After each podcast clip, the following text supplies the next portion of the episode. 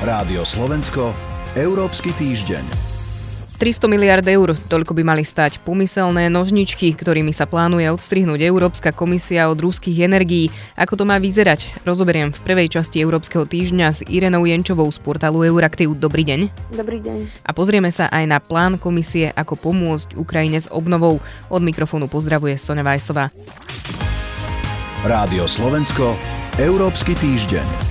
Pani Jenčová, začneme pri plánoch Európskej komisie v oblasti energií. Čo teda plánuje Brusel a čo nové prináša? Komisia predstavila plán, ktorý má také tri hlavné prvky. Je to úspora energií, podpora obnoviteľných zdrojov a diverzifikácia európskych dodávok ropy a plynu. Podľa návrhu, ktorý Európska komisia tento týždeň predstavila, je to práve rýchle a masívne zavádzanie obnoviteľnej energie, a teda najmä solárnej, ktorá je jadrom plánu, ktorý sa nazýva Repower EU. Aby to bolo možné, sme, komisia predstavila detaily. Napríklad na urychlenie zavádzania solárnych panelov chce zjednodušiť povolovacie postupy tým, že napríklad nové projekty veternej a solárnej energie budú vyhlásené za záležitosť verejného, nadradeného verejného záujmu. Tiež chce zmapovať oblasti, kde by prípadné projekty obnoviteľnej energie nemali nejaký o, zlý vplyv alebo o, škodlivý vplyv na životné prostredie.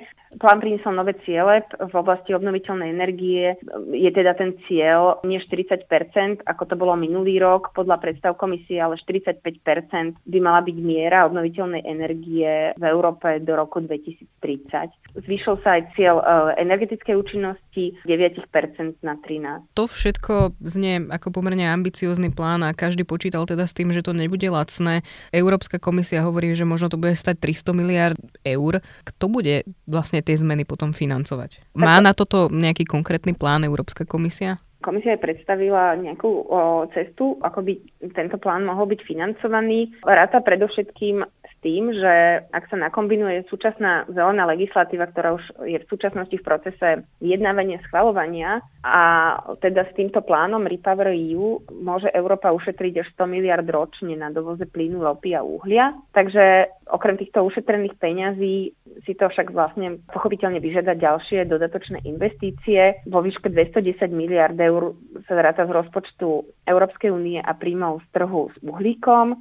A teda, ako ste už povedali, do konca 10 ročia by to malo byť celková suma 300 miliard eur. Teraz k otázke, odkiaľ na to chce komisia vziať. Má to byť kombinácia verejných aj súkromných zdrojov. Prevažnú časť majú tvoriť nevyužité úvery vo výške 225 miliard eur z nástroja na obnovu a odolnosti a zvyšných 75 miliard vo forme grantov má pochádzať z predaja emisí z existujúcich prídelných prostriedkov krajín z polnohospodárskeho a kohesného fondu. Komisia pripomína, že chce ochrániť najzraniteľnejšie domácnosti tým, že napríklad je možné obmedziť ceny plynu pre spotrebiteľov, zdaniť neočakávané zisky energetických spoločností. V tom pláne sú aj nejaké návrhy fiskálnych opatrení na podporu úspor energie, ako je napríklad zníženie sadzby DPH na energeticky účinné vykrovacie systémy, izoláciu budov a spotrebiče a výrobky.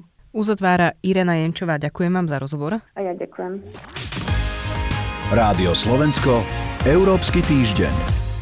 Pokračujeme v Európskom týždni. Teraz sa budem rozprávať s Luciou Jar z portálu Euraktiv. Dobrý deň. Dobrý deň. Európska komisia prišla tento týždeň s ďalším návrhom, ako pomôcť Ukrajine. Pozrime sa najskôr na to, čo teda navrhuje? Ako ste spomínali tento týždeň, presne v stredu Európska komisia predstavila dva druhy dodatočnej pomoci pre Ukrajinu. V prvom rade rozšírila tú krátkodobú rozpočtovú pomoc vláde, a to o 9 miliard eur. Je to niečo, čo už fungovalo Avšak rozširuje to tentokrát Európska komisia o teda tých 9 miliard. E, je to vo forme pôžičiek a cieľom je pomôcť udržať solventnosť ukrajinskej vlády v nasledujúcich mesiacoch. To väčšie, tá, tá novinka, je ohlásenie vzniku platformy Rebuild e, Ukraine, ktorú by viedla Európska komisia spoločne s vládou v Kieve. Zatiaľ ale nevieme úplne presne povedať, ako bude táto pomoc, tento fond fungovať. Zásadne by však mala spájať investície a reformy. Znamená to, že podobne ako v pokoronovom pláne obnovy v Európskej únii, aj peniaze na obnovu Ukrajiny by mohli byť zo strany EÚ podmienené ukrajinskými reformami, čo by potom pomohlo Ukrajine aj na ceste k prípadnému členstvu. Zatiaľ ale nie je ani jasné, či pôjde o granty, pôžičky, prípadne v akej výške by to bolo. Už sme naznačili možno, že v akej veľkosti bude, budú tie pôžičky, ale odhaduje sa, že koľko to bude celé teda stať, to, čo ste spomínali? Komisia na teraz zatiaľ tvrdí, že každý deň tie sumy narastajú.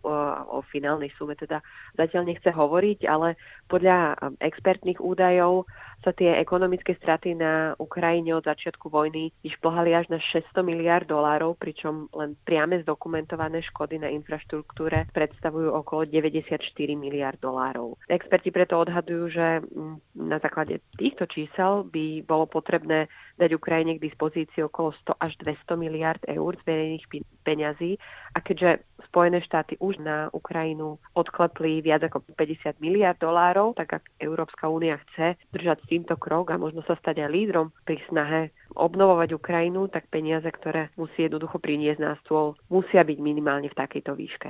Potom bude určite dôležité sledovať, aby aj tie financie smerovali tam, kam patria a to bude potom určite výzva. A ešte možno jedna taká otázka, že a klasická, aj sme ju rozoberali v prvej časti Európskeho týždňa pri inej téme, teda klasická otázka, že kto to zaplatí. No atraktívnym a takým populárnym potenciálnym zdrojom financovania sú rúské aktíva, ktoré boli zabavené po zavedení sankcií voči Moskve. Je to kontroverzný návrh, ale Európska únia, Európska komisia konkrétne na ňom už pracuje. Hovoríme o aktívach oligarchov v hodnote niekoľko miliard eur, ale aj v zmrazených rúských rezervách Centrálnej banky, teda ďalších približne 300 miliard eur, čo je odhadovaná hodnota. No a ďalší návrh, s ktorými prišli niekoľkí liberálni europoslanci, hovorí o vydaní európskych vojnových dlhopisov, ktoré by ako celok Európska únia podporila. Čiže toto sú na teraz také veci, ktoré, o ktorých sa v Únii rozpráva. Toľko Lucia Jar, ďakujem vám za rozhovor. Do počutia.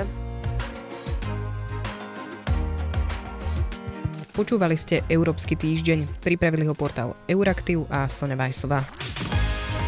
Rádio Slovensko, Európsky týždeň.